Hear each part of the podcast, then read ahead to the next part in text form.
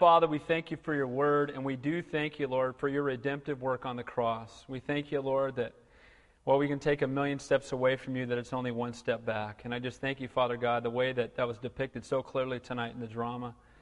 And I pray, Father God, that we would just have a deeper burning and passion and desire, Lord, to, to live our lives for you. Now that you've saved us, Father God, may we not just be pew potatoes or couch Christians, but Father God, may we truly be people set apart and sold out for your glory. Lord, we pray for our time in the Word tonight, that you would minister to our hearts. And Lord, that through your Word you would conform us more to your image. We ask all these things in your holy and your precious name we pray. And all God's people said, Amen. Well, Exodus 15. And last week we were at the beach, so I'm going to take a little time to review because last week down at the beach we looked at something different. But basically, tonight's message is on Israel's response to God's deliverance. They're going to be singing a heartfelt song and they're going to sing about what God has done for them. They're going to sing about who God is, they're going to sing about what He's done and what He's yet to do. We'll also see a clear contrast between God's judgment upon Egypt and His deliverance for Israel. And then we'll see a song of Miriam as she cries out to the Lord and sings to the Lord. And then lastly, we'll see them as they step out into the wilderness. But what I want to do is just catch you up real quick, especially if you're new here tonight. Uh, if you're new, I just want you to know you're welcome. God bless you. I'm really glad you're here. And the great thing about the body of Christ is that we're all one body. Amen? So no matter where you go to church, we're all brothers and sisters in the Lord, and we're just glad you're here. And we're going to be together forever in heaven, so we might as well get used to each other now. Amen? We might as well start loving on each other now. So how do we get to this point where we're at tonight in Exodus 15, as we're going to see them start to sing a song unto the Lord? God's people had endured over 400 years of bondage, and the reason they had endured the bondage is because of their disobedience to God. It was in the midst of this heavy bondage that Israel, in desperation, cried out to the Lord. They cried out to be delivered from bondage from Egypt. As we've been talking about week after week, that bondage is a picture of sin, and Egypt is a typology of the world. So God sent a deliverer to deliver them out of bondage and out of sin. Much like we saw in the drama tonight, there was a deliverer that was sent, and that deliverer was Moses. And as bondage is a picture of sin, and as Egypt is a picture of the world, Moses is a type or a picture of Jesus Christ. He's the one that came to set the captives free from the bondage that they were in, that they deserved to be in. So Egypt's response, or Pharaoh's response to Moses when he showed up was, Who is this Lord that I should obey him? I don't believe in this Lord of yours. I don't believe in this God of yours. I'm not going to obey what you tell me. And so we know that God revealed his power and revealed just who he was to Pharaoh by releasing 10 heavy duty plagues upon Egypt. The plagues were the water into blood, the frogs, the lice, the flies, livestock diseased, boils, hail, locusts, and eventually darkness. But the last of all the plagues was where we get Passover from. And that was when the Lord, and again we saw it so clearly tonight, when the Lord painted a picture of the cross. And what they did is they had to take a firstborn spotless lamb, they had to take the blood, they had to put on the doorposts, on the mantle, and it was a picture of the cross. And anybody who had that firstborn spotless lamb's blood, the angel of death would pass over. Those who did not would face the judgment of Almighty God. So Passover pointed to Jesus, and it brought deliverance for the Egyptians from bondage. So now, after their bondage, they've been released finally after 400 years, and they're going to head to the promised land. And we talked about the fact that the promised land, if you were to walk straight from, from where they were in bondage to the promised land, it was an 11 day journey. But God had mapped it out that they were going to spend a year in the wilderness. Their wilderness training, if you will. And you know what? The thing that happens a lot of times in our life happened in their life. Because of their disobedience, one year where the wilderness training became 40 years where the wilderness training. Why? Because they disobeyed and dishonored God. And it's one thing to get the people out of Egypt, but the reason they had to wander in the wilderness, is they had to get to Egypt out of the people. You know, a lot of times as Christians, we give our life to Jesus Christ and we're out of the world. The Bible says we're new creations in Him, but we got to get the world out of us. We've got to be conformed to His image. We've got to go through that sanctifying process. So on their trip out into the wilderness, their first stop was a place called Sukkoth. We looked at this two weeks ago. And the direct translation of that is tent town. And so the first place they stayed was a tent town. And why is that? Why did they stay in tent town? It's a picture to us that we are simply passing through this life. They only carried what was on their back. They went into tent town. Our, our bodies are just tents and we're just passing through. Their stop, the second place they stopped was a place called Etham. It's at the edge of the wilderness. They're out in the middle of nowhere. But Etham means with them. So even though they were on the edge of the wilderness, God was with them. The third stop that they had, we saw this two weeks ago, they camped between Pihahiroth and Migdol. Pihahiroth is a name for a mountain, and Migdol means tower. And then behind them was the Red Sea, and coming for them, in the midst of this boxed in situation, was Egypt. As soon as they left, the people cried out to Pharaoh and said, Why have you let our bricklayers go? Why have you let those who served us go? We need to go back and get them. And so Egypt had one last thing that they held on to as being their strength, and it was their army.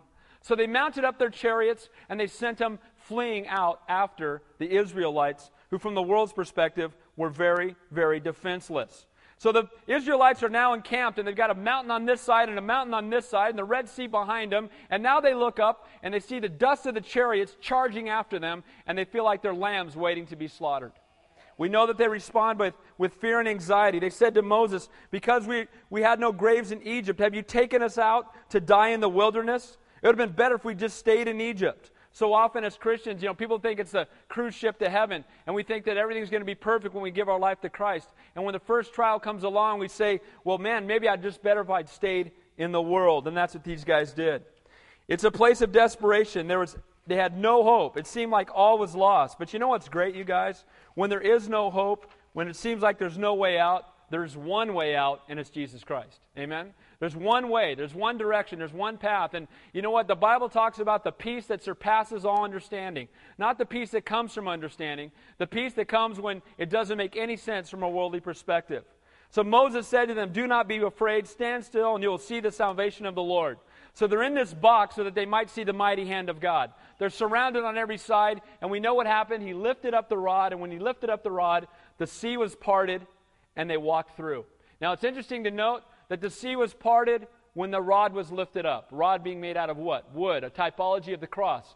So when Jesus was lifted up, the sea was parted for us. Amen? That we might enter into eternal life. And so they crossed through the sea, and we know that, that judgment also came. That same rod that opened up the sea and brought deliverance for Israel is the same rod that brought the sea down and it crashed in upon all the Egyptians. The cross of Christ is a stone of offense for those who do not know him. The Bible says in 1 Corinthians 1:18 that it is foolishness to those who are dying in their sin, but to those who are being saved, it is the power of God. The same cross that delivers the believer is judgment for the unbeliever. Amen? So those of us, we either accept the cross or we reject it. And the Egyptians, that same rod came down and brought judgment upon Egypt, and they were all wiped out. So that brings us to where we are this morning, or this evening, excuse me. And, and here's what happens they get to the other side they turn around and they see all the chariots. You know, all the Egyptians are doing the dead man float, right? Like that teenage song, that youth group song. They're all doing the dead man float. All the chariots are gone. They're all dead. They're in safety now. And how do they respond to this deliverance? And how should we respond having been delivered from sin and death? How should we respond like the person in the drama tonight? We should respond with rejoicing. And so that's how they're going to respond to God's deliverance. Let's begin in chapter 15, verse 1. And it says, Then Moses and the children of Israel sang this song to the Lord and spoke, saying, I will sing to the Lord, for he has triumphed gloriously. The horse and the rider he has thrown into the sea. Now, they sang a song. Now, what's significant about this is this is the first song recorded anywhere in the Bible. This is the first time we see worship. And they're worshiping why? Because they've been delivered. Because they've been delivered, because they've been set free, because they've been they, they were all boxed in. It looked like they were dead in a doornail, and God snatched them out of it and delivered them. Israel had been groaning and crying and grieving, but God delivered them, and now a song filled their heart. And we too have been saved. And a song of joy and praise and worship ought to come out of our hearts. The Bible says, out of, out of the overflowing of a man's heart, his mouth speaks. Words don't slip out of your mouth. Oh, that slipped out. No, it didn't. That's your heart. What's in your heart comes out of your mouth. And you know what? If you're in love with Jesus, you can't help but talk about him. You can't help but be excited about the things of God. You can't help but worship him. And you know what I found to be true, at least in my life? Some of my sweetest worship time can be driving in my car.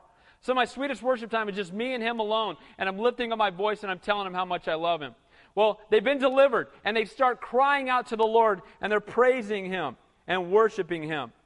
It's both the first song in the Bible. What's interesting to me about this song is it's referred to four times. The Song of Moses is referred to four times in the Bible.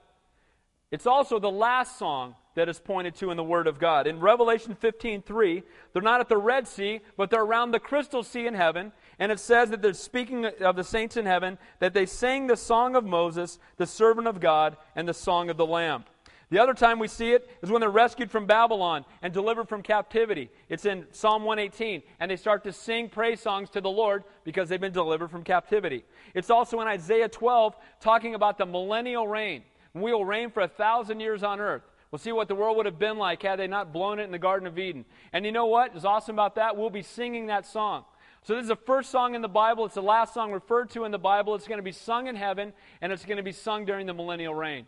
And you know what? We too need to be singing songs of great joy. So, Moses not only sings about the Lord, but look what it says here I will sing to the Lord. Here's the key to true worship, you guys.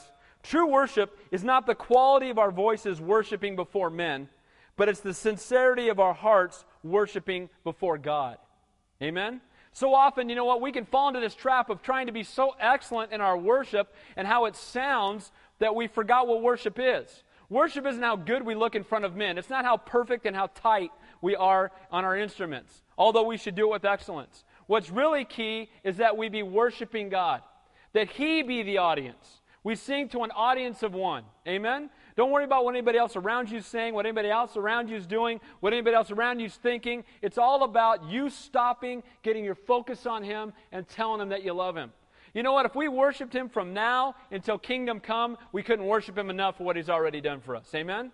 And so there needs to be a heart of worship. And the heart of worship, again, starts by us being focused on the Lord. The Bible says, Man looks on the outward appearance, but God looks on the heart. You make a joyful noise unto the Lord. It's not singing about the Lord before men, but singing to the Lord that really matters. You know, and again, I, I, it's probably my pet peeve, but many people will travel long distances and charge a lot of money to get up on a stage and play music before men. But you know what? Some of those same people won't cross the street to, to worship to an audience of one. We've missed it. You know, it grieves me when I hear people refer to, you know, Christian musicians as celebrities and stars and nauseates me. And you know why? Because we're not to touch the glory. Amen? All music and worship should be for whose glory alone?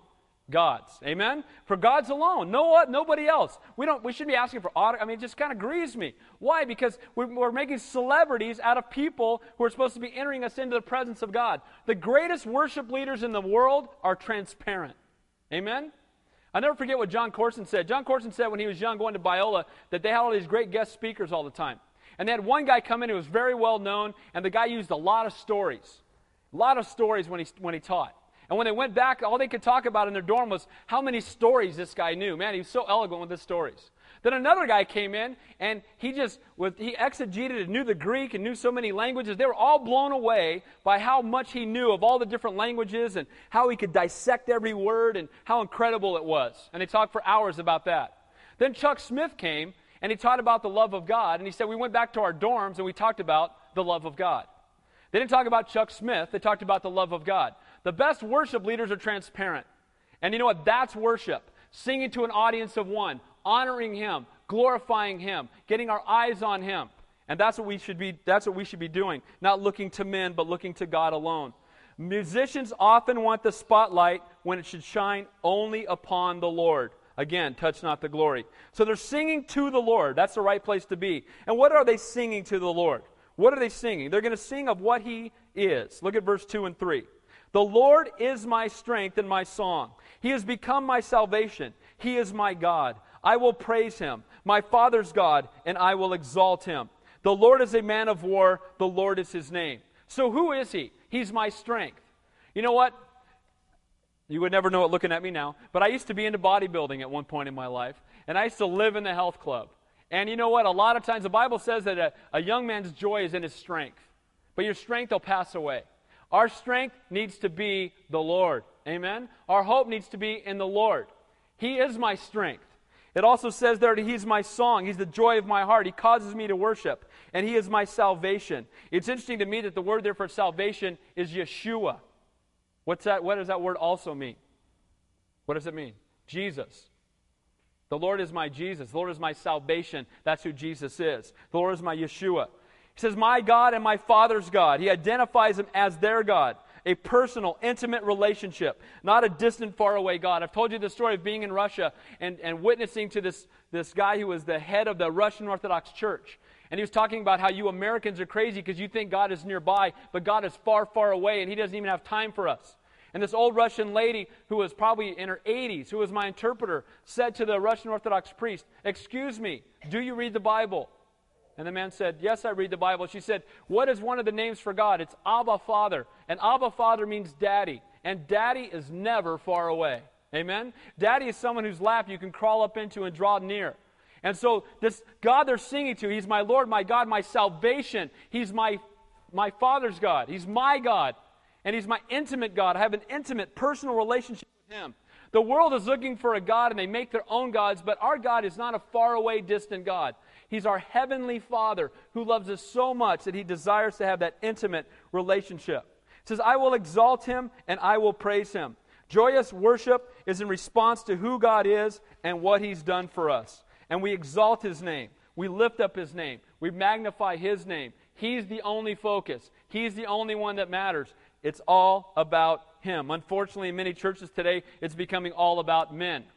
You know, we got to preach a man centered gospel. We've got to have a, a real charismatic guy teaching the Bible. We want to have sermonettes for Christianettes because we don't want to offend anybody. We got to dial it down. We got to take Jesus out of there. Don't talk about sin. And we've turned away from the truth of the gospel. It's all about Jesus. Amen? And if you see any ministry where they got a man's name, run away quickly because it's not about a man, it's about the Lord.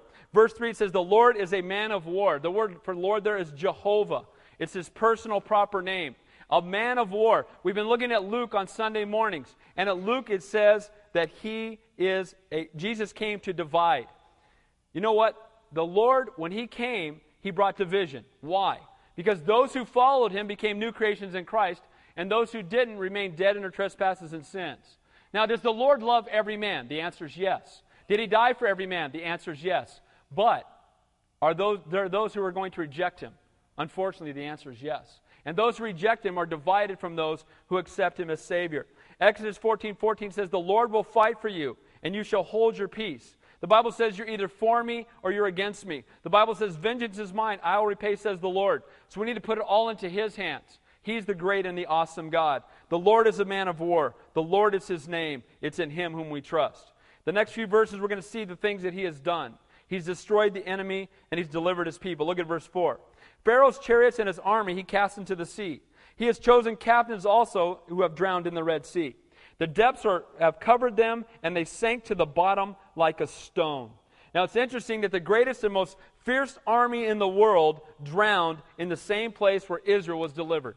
The most mighty army on the planet was wiped out in the very same place where Israel was delivered.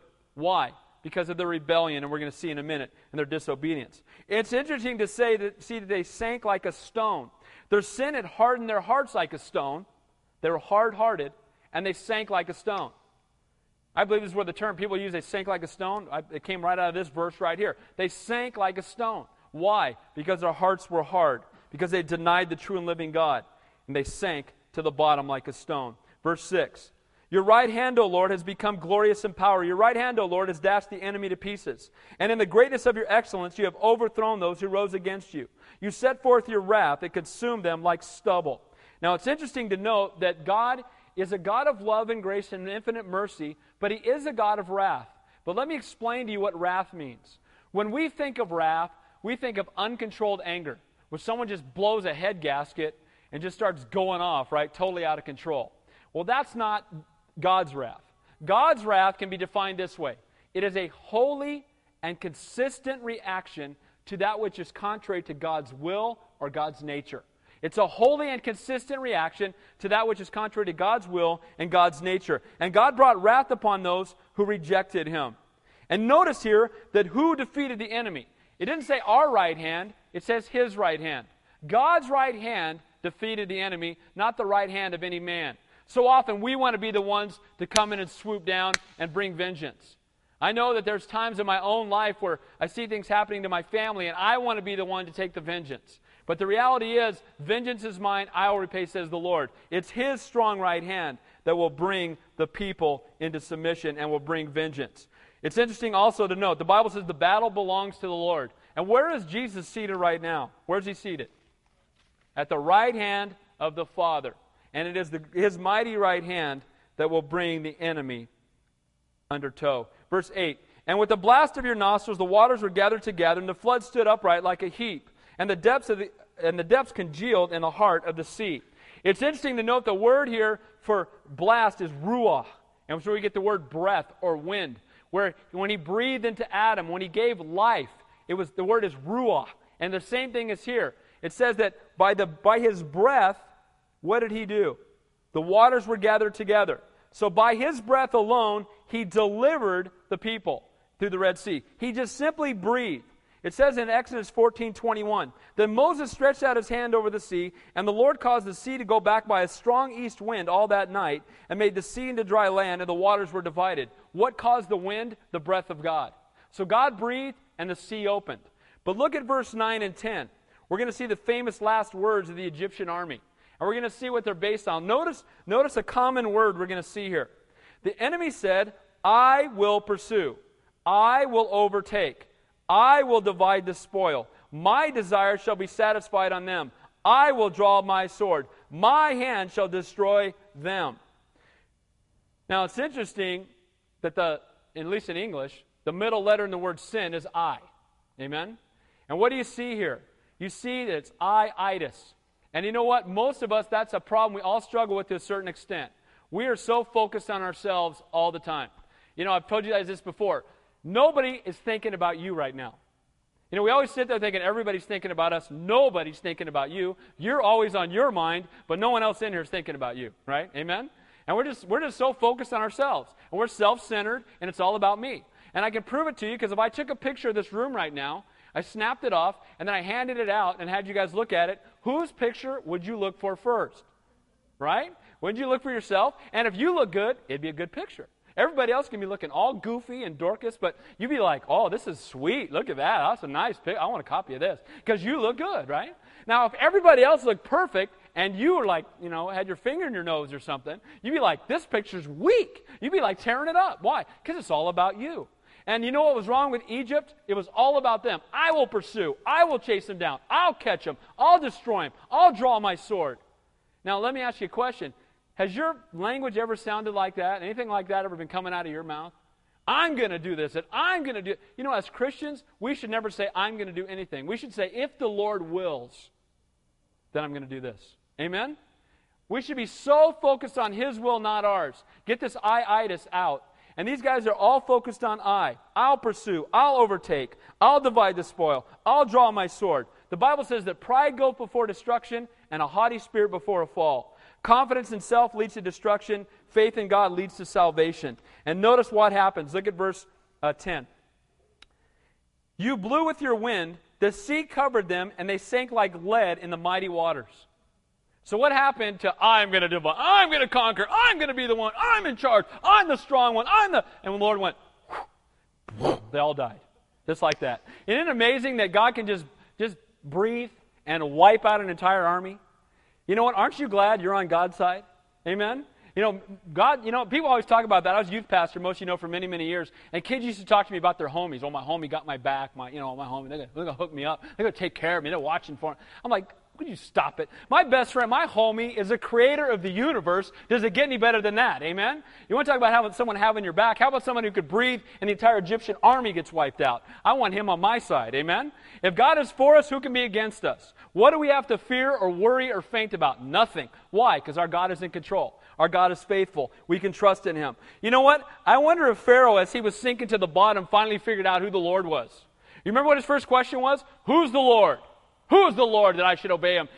I think I know who he is now, right? He's sinking like a, a stone to the bottom of the sea, and now he's figured out who Almighty God is. Now look at this. This is worship. They said, Who is like you, O Lord, among the gods? Who is like you? How many gods did Egypt have? We've talked about this. You've been listening. How many? Who remembers? Oh, come on. Over 300, remember? They had a god of the boils, a god of hail, a god of frogs, a god of flies. I mean, they had all these gods. And you know what? Their gods, and every one of the plagues was attacking one of their gods. Remember how we talked about that? They had a frog god, and they used to wear these frog pendants. And all of a sudden, now they got frogs everywhere. Thanks for the frog god. That ain't working out too well. They had a god, you know, they had all these different gods, and their gods kept failing, but the true and living God was victorious. And so he said, Who is like you among the gods? All these other false gods, they're toast. Why? Because they're all dead. Amen? Buddha dead, Hare Krishna dead, Muhammad dead, Joseph Smith dead, Mary Baker Eddy, all dead, but Jesus Christ, a risen, living Savior who's triumphed over sin and death. And so he says, Who is like you? There's no one else like you. Now remember, they're singing this song.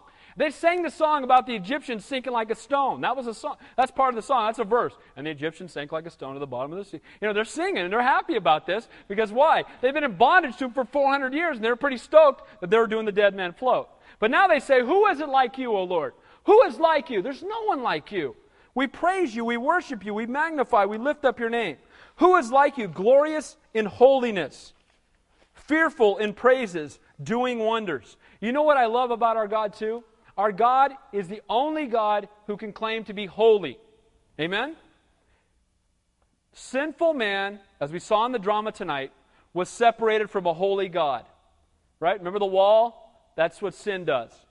Sin puts a wall between holy God and sinful man. But there's only one thing that can restore sinful man back to holy God, and it cannot be another sinful man. I don't care how many men die for you, if they're sinners, they can't pay for your sin because they've got their own sin to pay for. Amen? Only a holy God, only a holy Savior can restore a sinful man back to a holy God. And that's why Jesus came and suffered and died. People who follow Muhammad, he was a sinner. People who follow Joseph Smith, he was a sinner. All have come short of the glory of God. There's only one who didn't sin, and that was Jesus Christ. And that's why he's the only one that can fill the gap and bridge the gap between man and God. You stretched out your right hand, and the earth swallowed them. God just stretched out his hand and wiped out their enemy. Verse 13 You and your mercy have led forth the people whom you have redeemed. You have guided them in your strength to your holy habitation.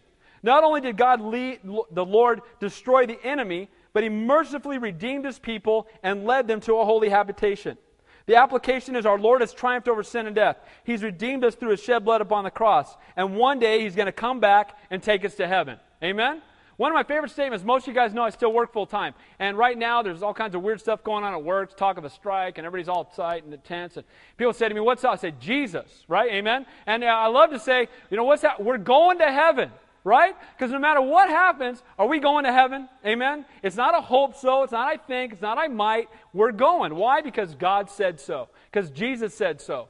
Bible says in Romans 10 9, if you believe in your heart and confess with your mouth that Jesus Christ is Lord, you will be saved to the glory of the Father, and that's a promise.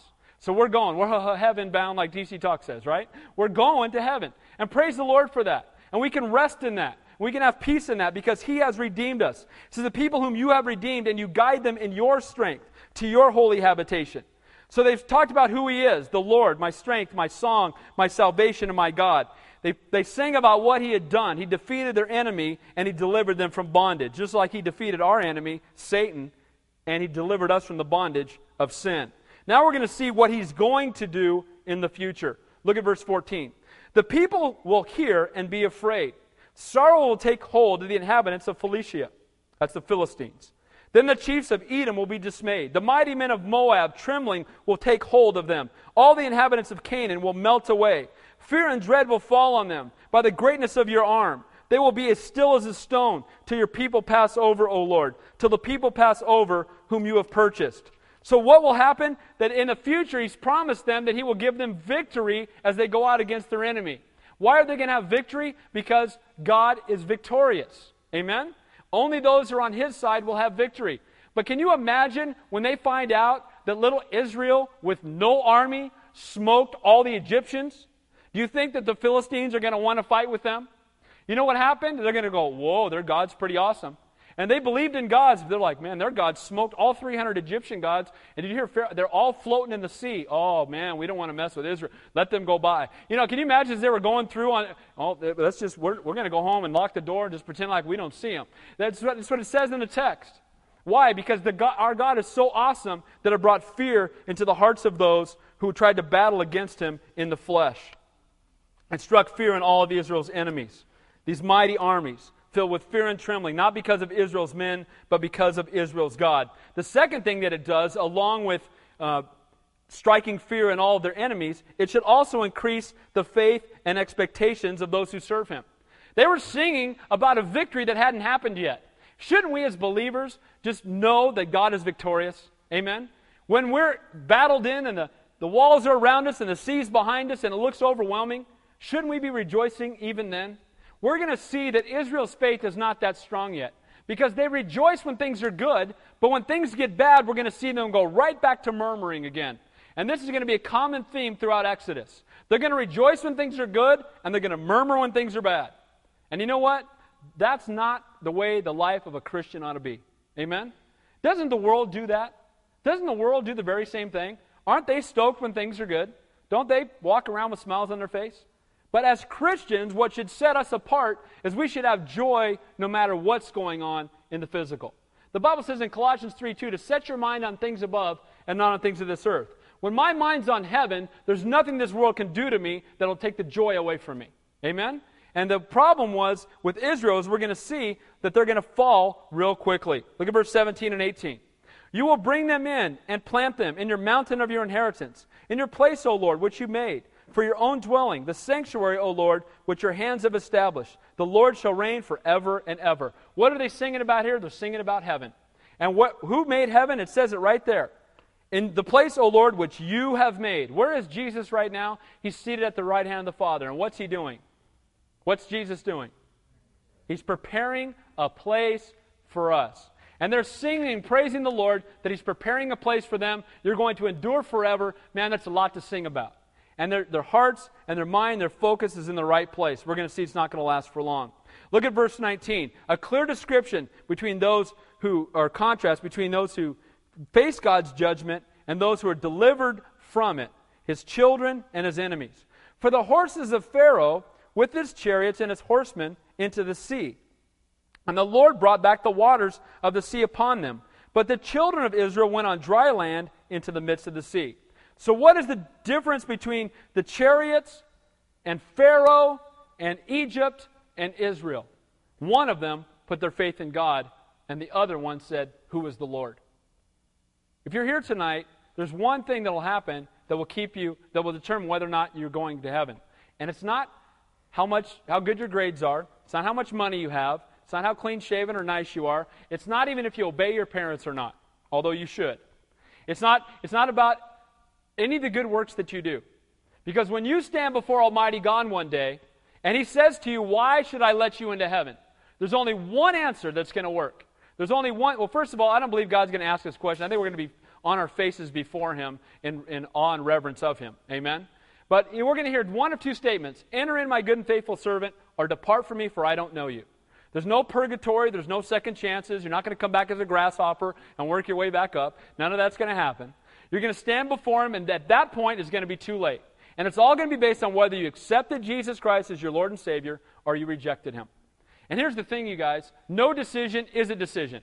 If you're standing on a train track and a train's coming at you, and you're thinking, I wonder if I should get off this track. Let me think about it for a while. That's a decision, amen? Because if you wait there long enough, train smokes you, right? And you're, you're splatted all over the place, right? So that's a decision. And no decision about God is a decision. If you're not for Him, you're against Him. And the people of Egypt had decided against Him. And it blows my mind that they didn't repent. Can you imagine if boils and flies and lice and, and darkness and hail falling from the sky that's on fire? And I think one of those would probably work for me. Amen? If any one of those happened, I'd be like, oh, time to repent. And 10 of these things happened, and they still didn't repent. Then they show up, and there's a pillar of fire and a pillar. They still don't repent. They get in the middle of the sea and they get drowned. Well, guess what? If they had repented, they wouldn't have been in the sea to begin with. The cross of Christ is foolishness to those who are perishing, but those who are being saved is the power of God. We're either God's friends or we're his enemy. Now look at this. Here's the first example of a women's choir. It's a fact. It's right here in the Bible. Read it. Look what it says. Then Miriam, then Miriam the prophetess, and he, she's referred to in Micah as being someone who was alongside of Moses and Aaron, her brother. And she, she was alongside of them and she ministered with them, and she's referred to as a prophetess. And look what it says about her. The sister of Aaron took the timbrel and the, in her hand, and all the women went out after her with timbrels and with dances. And Miriam answered them, Sing to the Lord, for he has triumphed gloriously. The horse and the rider he has thrown into the sea. So, man, can you imagine this party on the other side of the Red Sea? They're standing out there and they're just praising God. 400 years of bondage, and now the enemy's dead. they have gotten out of this tight mess. They thought they were about to die. Here comes the enemy. Here come the hoofs. Here come all the horses. We're stuck. We're all dead. We're toast. All of a sudden, the sea opens up. They walk through the sea. They get to the other side. The sea swallows up the enemy, and now they're truly free for the first time in their entire lives. Can you imagine the joy? And they're singing praise songs and they're worshiping the Lord. And the women come out and they got their timbrels and they're dancing before God and they're excited about the things of the Lord. Man, it looks like Israel's finally got it all in, all in, held together. They finally got their eyes where they need to be. Watch how long this lasts. It's amazing because roots that are not planted deep don't last very long. They get plucked out real easy.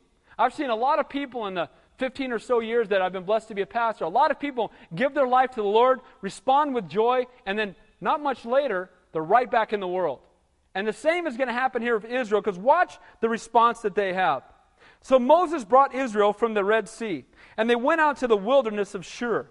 And they went three days into the wilderness and found no water. Now, first of all, I have an idea that as they went out into this wilderness, they're beginning their wilderness adventure, their wilderness trek, their wilderness training. Here's where it starts. And they go out into the wilderness of Shur. And I love to look up the meanings of words in the Bible. The word Shur means wall. So they come down from the most awesome experience and they go bam, right into it, head first into a wall. And that's basically what happened to them. They go out into the wilderness of Shur, and all of a sudden they don't have any water. And now they're thirsting. And now they're going to start murmuring and complaining. And I have an idea that they probably wanted to stay by the Red Sea. I mean, why not stay by the Red Sea? Why don't we just build some tents here? The enemy's dead. There's water right there. This is a pretty good place. Let's just stay right where we are. And sometimes as Christians, we don't want to stretch or grow either. We just want to stay in our comfort zone. It's kind of comfortable here right by the Red Sea. You know, things are pretty good. I got a place to live. There's water right there. I don't want to be stretched. Be honest. How many of you guys struggle with change? Raise your hand. My hand's up. Right? You struggle with it. Why? Because we like to be comfortable. We like to know what's coming. But you know what? The number one, one of the main ways that babies grow is stretching. Did you know that? That's why babies are stretching all the time. They're always stretching, right? And that's one of the things that causes them to grow a lot. And the same is true for us as believers. We need to be stretched so that we might grow. And they needed to be sanctified and set apart and go through some trials and some testing. Why? Because without a test, you can have no testimony. Amen? Without a trial, you cannot be a witness to a lost and dying world. It's easy to be the Christian on the cruise ship, but how are you going to respond when things get difficult? So it says they went out for three days, and then they came to Marah. They could not drink the waters of Marah, for they were bitter. Therefore, they named the place and called it Marah. Now, this is interesting to me. Three days of no water. How thirsty would you be? Very, right? I, I, am one of these guys, I get dry mouth. I drink water all day or something. Cokes, water, something. I'm always drinking something. Three days of no water. They finally see water. Can you imagine that they might have dove in? What do you think? Amen? They're going, there's water! Right? And you got to remember, there's two million Israelites. And poor Moses. But here we go. We got two million Israelites, and they go out, they find water, they jump in, they grab the water, they're lapping up, they're getting their cups, and they drink it. Oh, and it's nasty. I'm not a big fan of like mineral water. One time I, I drank, I thought it was regular water, and I swigged down some of this Perrier or something. Ah, and that stuff's wrong. I don't know how anybody drinks that. But then, so they're drinking this stuff, and they think it's regular water, and they just, ah, oh, it's bitter. And now guess what? They're bitter. Oh, it's bitter water. Oh man, what, what's up with the water? Look at 24. So the people complained against Moses. What should we drink?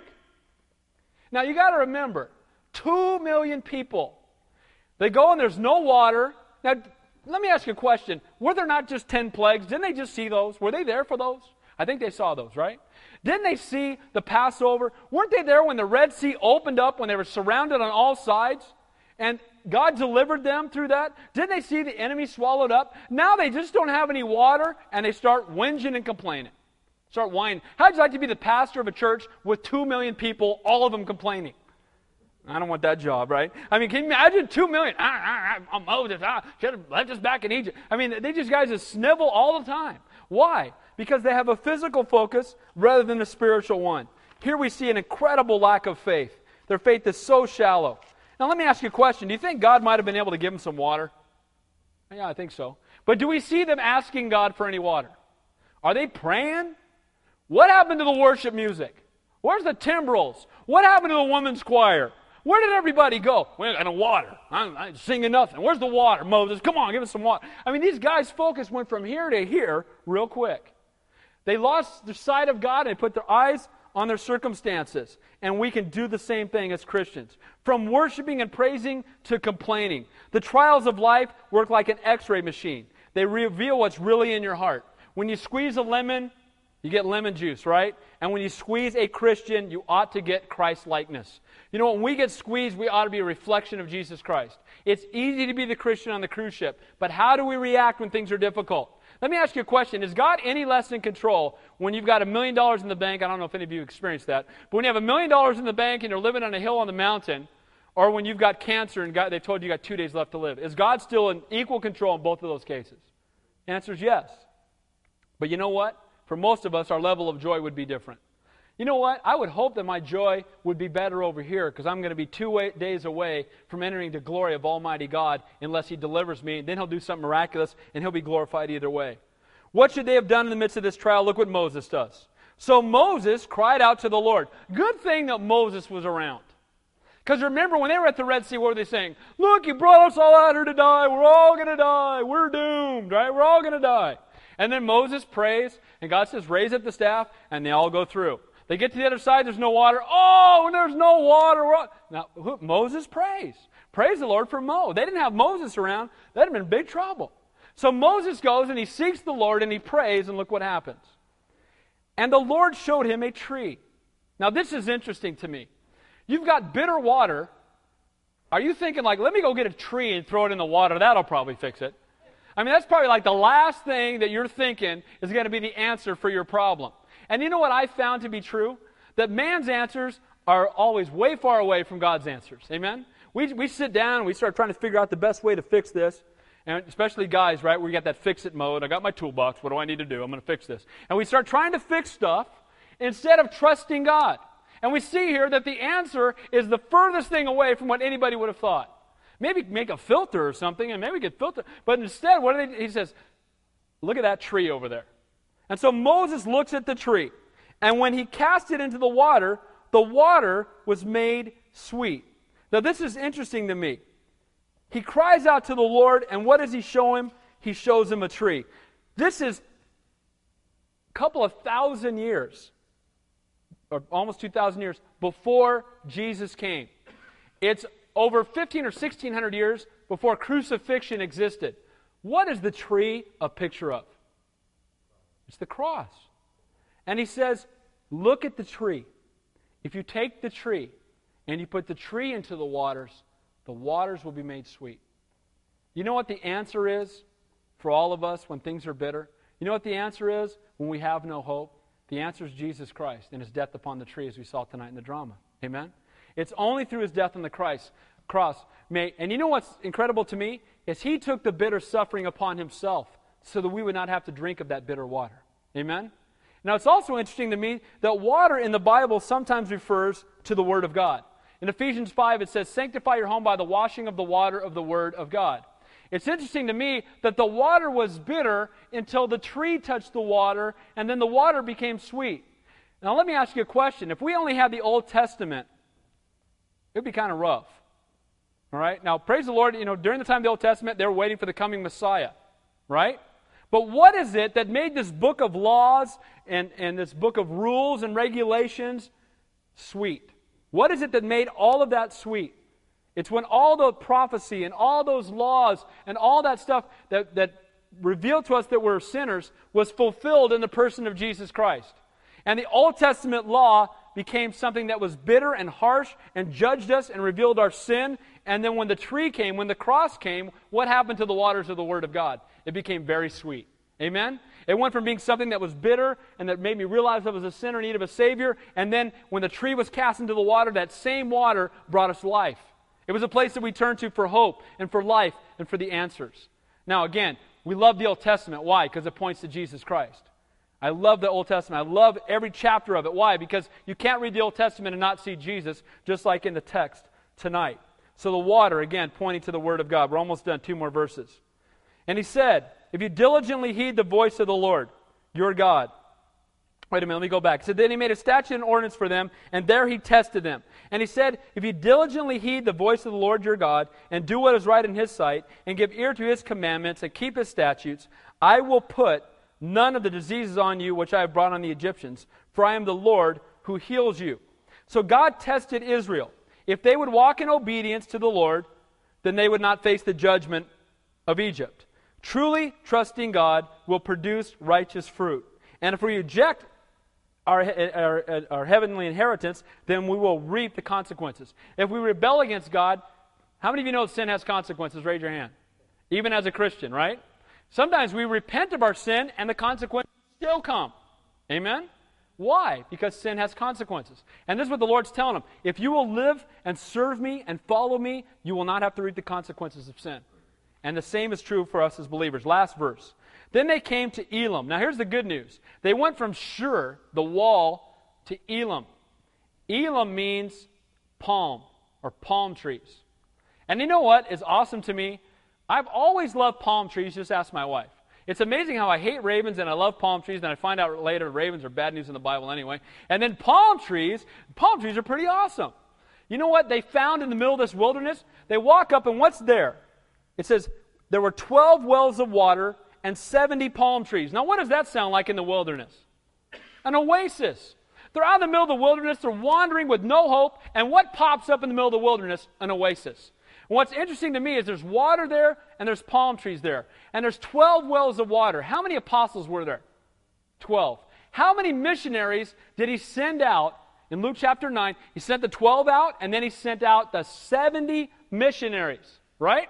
Now, what's interesting to me is that who are the ones that brought forth the word? The water of the word. Who brought forth the word to the first century church? The 12 apostles. Amen? Here's the water. Again, this is 1,500 years earlier. The water of the word of God, the 12 wells, picture the 12 apostles. The 70 went out, and it's interesting to me, the palm trees are the only tree that bear more and more and more fruit until they die.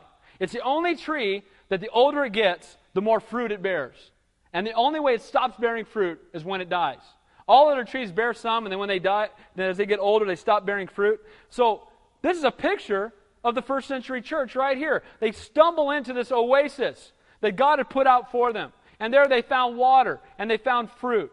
And it's a picture to us as believers that we ought to be gushing forth torrents of living water. Amen? That we ought to be salt and light to a lost and dying world.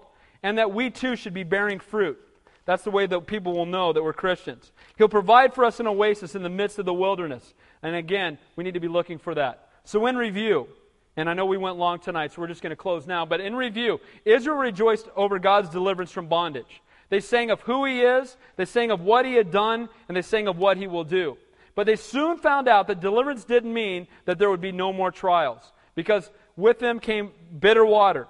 They complained, they murmured, and doubted instead of trusting God. May we rejoice just as much when we're in the lion's den as we do when we're in the palace.